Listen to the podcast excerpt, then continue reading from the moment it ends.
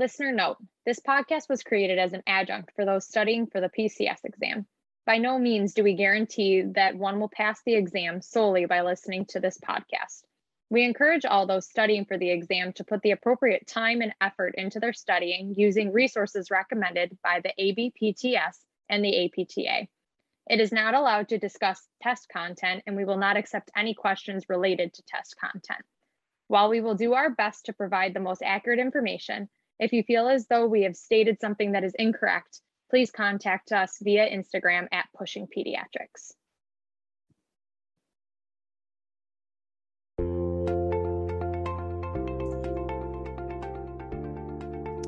Hi, I'm Sheila.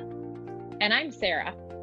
And welcome to Pushing Pediatrics, an educational podcast for physical therapists created to help those studying for the Pediatric Certified Specialist exam and anyone else interested in learning more about pediatric physical therapy.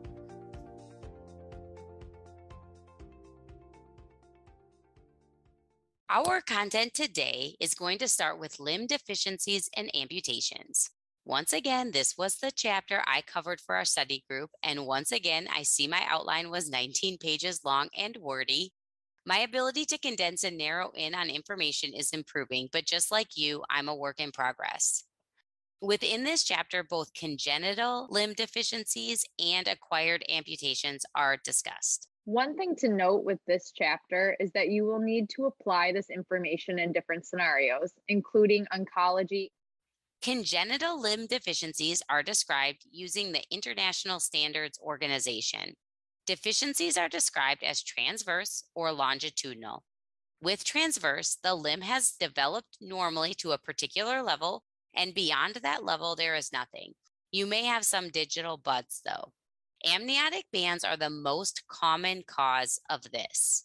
You name a transverse deficiency by saying the segment where the limb ends and then describe the level within the segment beyond which no skeletal elements exist. For example, transverse total carpal deficiency or transverse partial carpal deficiency. With longitudinal deficiencies, you will see a reduction or an absence of an element within the long axis of the limb. You may even have normal skeletal elements distal to the affected bones or bones. You name a longitudinal deficiency by describing the bones affected in a proximal to distal manner and stating whether it is totally or partially absent. For example, longitudinal tibial total, tarsus partial, ray 1 total. Longitudinal deficiencies are more common than transverse deficiencies. Naming the limb deficiencies and understanding the difference was something difficult for me. So I would suggest if it's challenging for you to have this somewhere on your daily study guide for reference. There are actually some good websites that help lay out some pictures of naming the different types of deficiencies that's where I actually went when I was creating this content for you because I was even a little bit confused.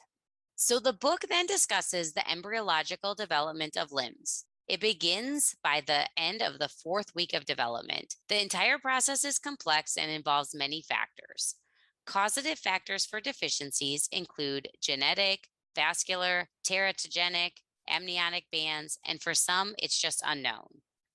There is a complex lower extremity limb deficiency called proximal femoral focal deficiency, PFFD. With this, there is an absence or hypoplasia of the proximal femur and varying degrees of involvement of the acetabulum, the femoral head, patella, tibia, and fibula. It can be unilateral or bilateral. There are four levels of severity depending on the radiographic findings, and based on those levels, there are different surgical treatment options and prosthetic needs. There's a whole case study on this condition in the Pediatric Case Studies book, and I will cite that book in the episode guide for you. The case studies book was really helpful for this topic. Agreed. Moving on to acquired amputations. These occur most frequently due to trauma or disease. Disease related amputations are most frequently due to tumors, but can also be from infections or vascular malformations as well.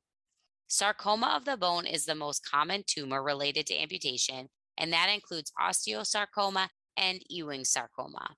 Osteosarcoma usually peaks around the pubertal growth spurt and occurs most frequently at the metaphyseal portion of the most rapidly growing bones. So, those are bones like the distal femur, the proximal tibia, and the proximal humerus. Because these terms come up so often, the metaphysis is the neck portion of a long bone between the epiphysis and the diaphysis, and it contains the growth plate. The medical management of sarcomas is usually a multimodality approach with chemotherapy, surgery, and or radiation. The goals of management are to control the tumor completely, prevent any metastatic disease, and preserve function to the greatest degree.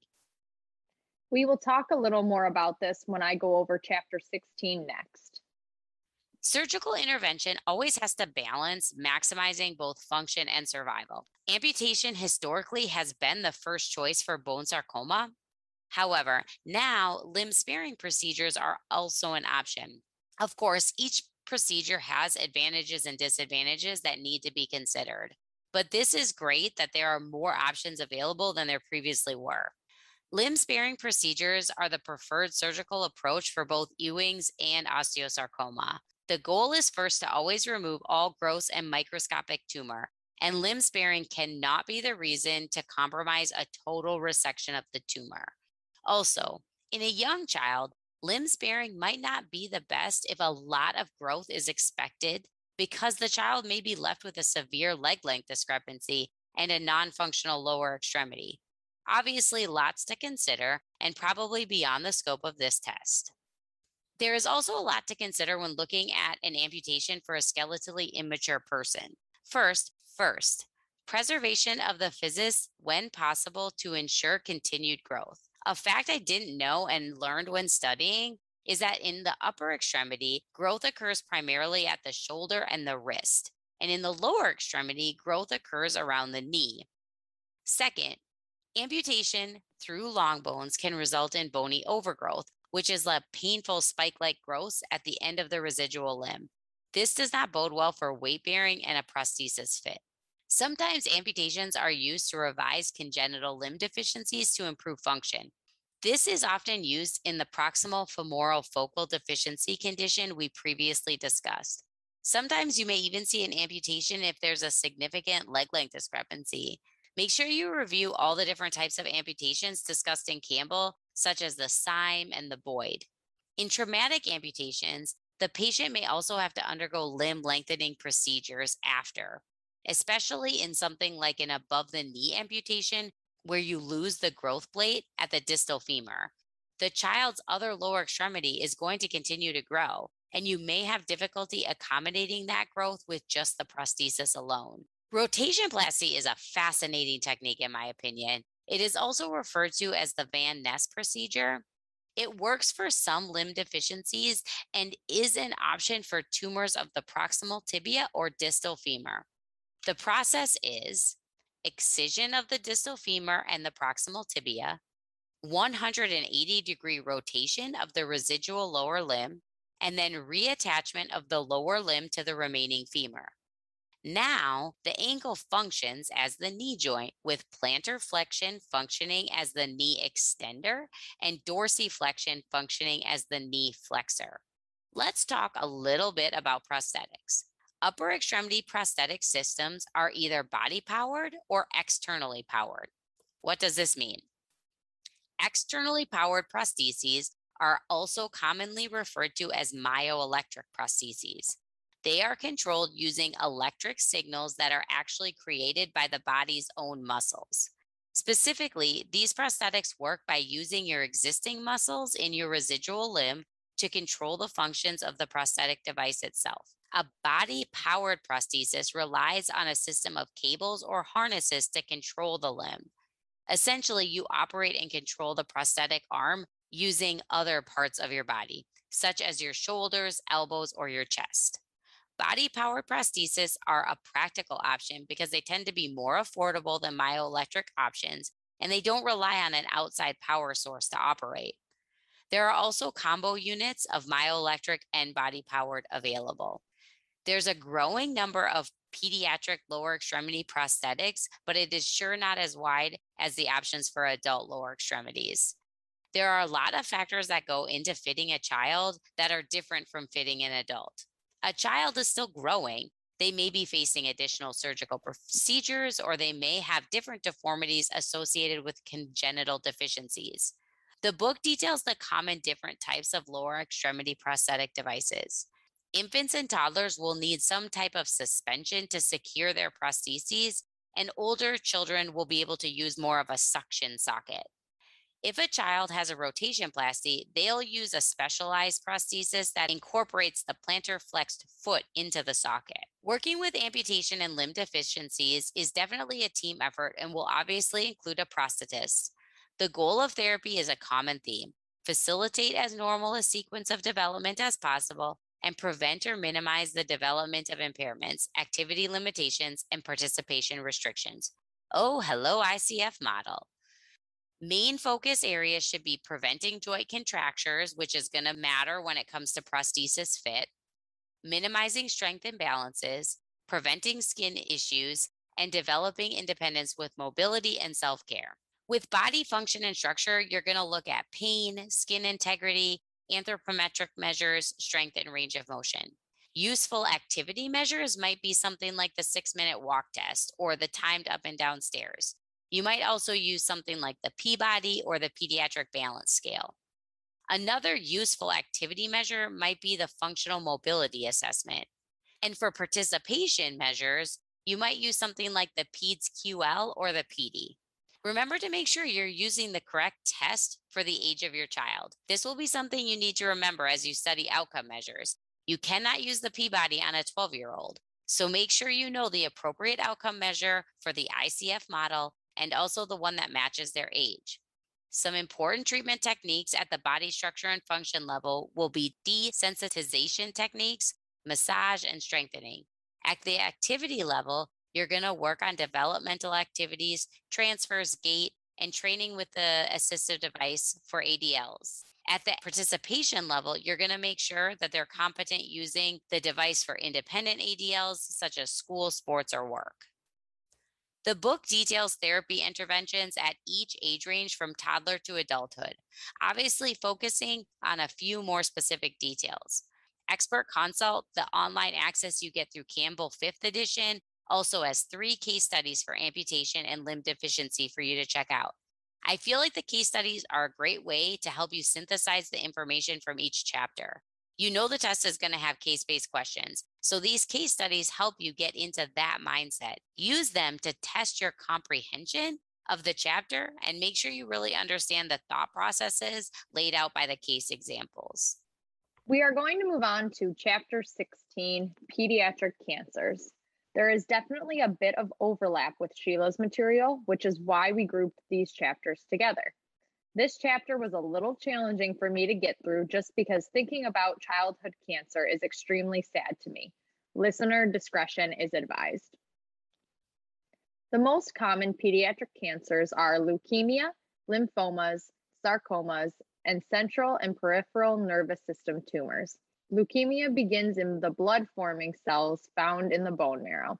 It can either be acute or chronic. The two most common types of pediatric cancer are acute lymphoblastic leukemia, or ALL, and acute myeloid leukemia. ALL is most common. If left untreated, death occurs quickly in these patients. Signs and symptoms of leukemia include enlarged lymph nodes, enlarged liver or spleen, fever, easy bleeding or bruising, night sweats, and weight loss. Lymphomas are cancers involving blood cells. They are the third most common type of cancer found in children. Signs and symptoms include swelling of lymph nodes, fever, night sweats, persistent fatigue, anorexia, puritus, and unexplained weight loss. Hodgkin's lymphoma and non Hodgkin's lymphoma are the two major types of lymphoma. Hodgkin's lymphoma is rare but very treatable, with a survival rate of 97% with proper treatment. Non Hodgkin's lymphoma has a survival rate of 87%. Brain and spinal cord tumors are the second most common pediatric cancer. Symptoms may include headache, vomiting, vision, speech, or hearing changes, worsening balance, unsteady gait, unusual sleepiness, and weakness. The most common categories in children include astrocytoma, medulloblastomas, and ependymomas. Embryonal tumors are rapidly growing tumors that arise from embryonic tissues that fail to mature but continue to grow. Three types of tumors that are considered embryonal tumors are neuroblastomas, retinoblastomas, and Wilms tumor or nephroblastoma. Neuroblastomas are neuroendocrine tumors. Retinoblastomas originate in the retina. Wilms tumor or nephroblastoma is the most common form of kidney cancer in children. The book next moves on to bone tumors and soft tissue sarcomas. Sarcomas are solid tumors that arise in connective tissue. Signs and symptoms include intermittent pain that is often worse at night, decreased range of motion or altered gait pattern, and swelling. The most common types of sarcomas in children are osteosarcomas, Ewing sarcoma, and rhabdomyosarcoma. Osteosarcomas are tumors found in bone. They typically affect the distal femur or proximal tibia, with the next most common site being the proximal humerus. Often, the first presenting sign is a pathological fracture. Long term joint pain that worsens at night tends to be symptomatic. Treatment focuses on surgically removing the tumor. Chemotherapy may be administered before surgery to help reduce the size of the tumor and almost always administered after surgery. Radiation treatment is not typically effective in managing osteosarcoma. Ewing sarcoma is a malignant cancer found in both bone and soft tissue. Pain at the site of the tumor is typically the first symptom. These tumors metastasize in about 25% of cases. Chemotherapy may be administered to reduce the size of the tumor and is almost always administered following surgery. Radiation treatment is not used to manage these tumors. Rhabdomyosarcoma is a soft tissue sarcoma. These tissues tend to occur in the head and neck region and in urinary and reproductive organs. Treatment consists of surgery, chemotherapy, radiation therapy, or some combination of these treatments. Cancers are classified by staging, which helps to determine appropriate treatment options. The therapist should understand the disease severity in order to better anticipate adverse effects of treatment and to help develop treatment plans. The different treatment options include surgery, radiation, chemotherapy, and bone marrow or stem cell transplantation. Surgical removal will occur to remove a solid tumor. PTs need to know where the tumor was located, what tissues were resected, and what tissues were spared. The PT should also be aware if there are any indwelling devices or catheters. Radiation exposes tumors to ionizing radiation in order to eradicate a tumor or decrease tumor size. PTs need to be aware that radiation can cause fibrosis with resulting tissue injury. Therefore, they need to be aware of the radiation area in order to anticipate possible impairments to that area. Chemotherapy will either eradicate a tumor or slow tumor growth. There are a few chemotherapy drugs to be aware of that have adverse side effects. Cisplatin and vincristine are known to cause peripheral neuropathy. Glucocorticoids, such as dexamethasone, can cause myopathy and reduce blood flow to bones. Many chemotherapeutic agents also cause cancer related fatigue. I think it's super important to be aware of vincristine induced peripheral neuropathy. It presents with a loss of deep tendon reflexes, motor weakness, usually with decreased dorsiflexion strength and hand grip strength. Loss of ankle dorsiflexion is seen, and usually paresthesias in the hands and the feet, and you'll probably also see some gait impairments. Many of these kiddos need night splinting or AFOs to deal with the range of motion loss and the foot drop. Make sure you're familiar with some of the recommendations for chemo induced peripheral neuropathy. I believe there are some additional recommended readings on this. The case study from Expert Consult for this chapter is also on vincristine induced peripheral neuropathy. So it's a great place to work through some of those PT recommendations. Children with leukemia, Hodgkin's lymphoma, and non Hodgkin's lymphoma may not respond to available chemotherapy and thus become eligible for a stem cell transplant. This is an extensive process that is detailed within Campbell, and we recommend reading through this thoroughly. There are also many outcome measures that are specifically related to cancer that Campbell details. There are some nice charts within the book that are easy to read and understand. Something of note that we referred to frequently during our studying is the recommendations for participation in exercise interventions with below normal blood cell counts and hemoglobin levels.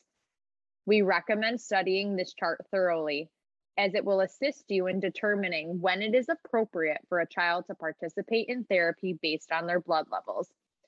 Some charts use different units than others, but Campbell and PCS Advantage both have great charts. During our studying, we used the one in the book. Big things to remember. For white blood cells, if fever is present and they have less than 5,000 cells per millimeter cubed, they cannot exercise above 5,000 is okay to exercise. For platelets, below 20,000 cells per millimeter cubed cannot exercise. 20,000 to 50,000 can do light aerobic exercise, and above 50,000 can participate in resistance exercise. For hemoglobin, no exercise for less than 8 grams per deciliter light aerobic exercise for 8 to 10 grams per deciliter, and resistance exercise when greater than 8 grams per deciliter. Yep, this is a chart you'll have to make and memorize. It was on my master study guide, and I was definitely reviewing the numbers frequently. I actually think this is one of the memorization charts I can still pull up in my mental memory.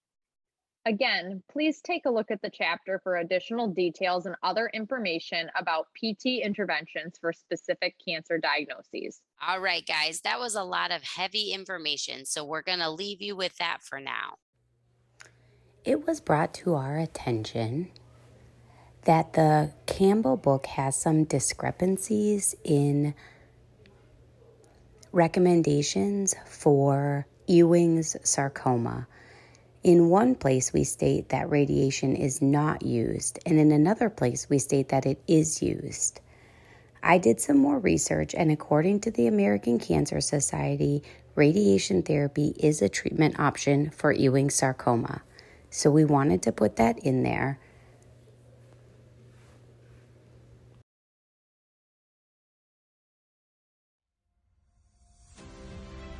Thank you all so much for listening to Pushing Pediatrics. You can follow us on Instagram at Pushing Pediatrics.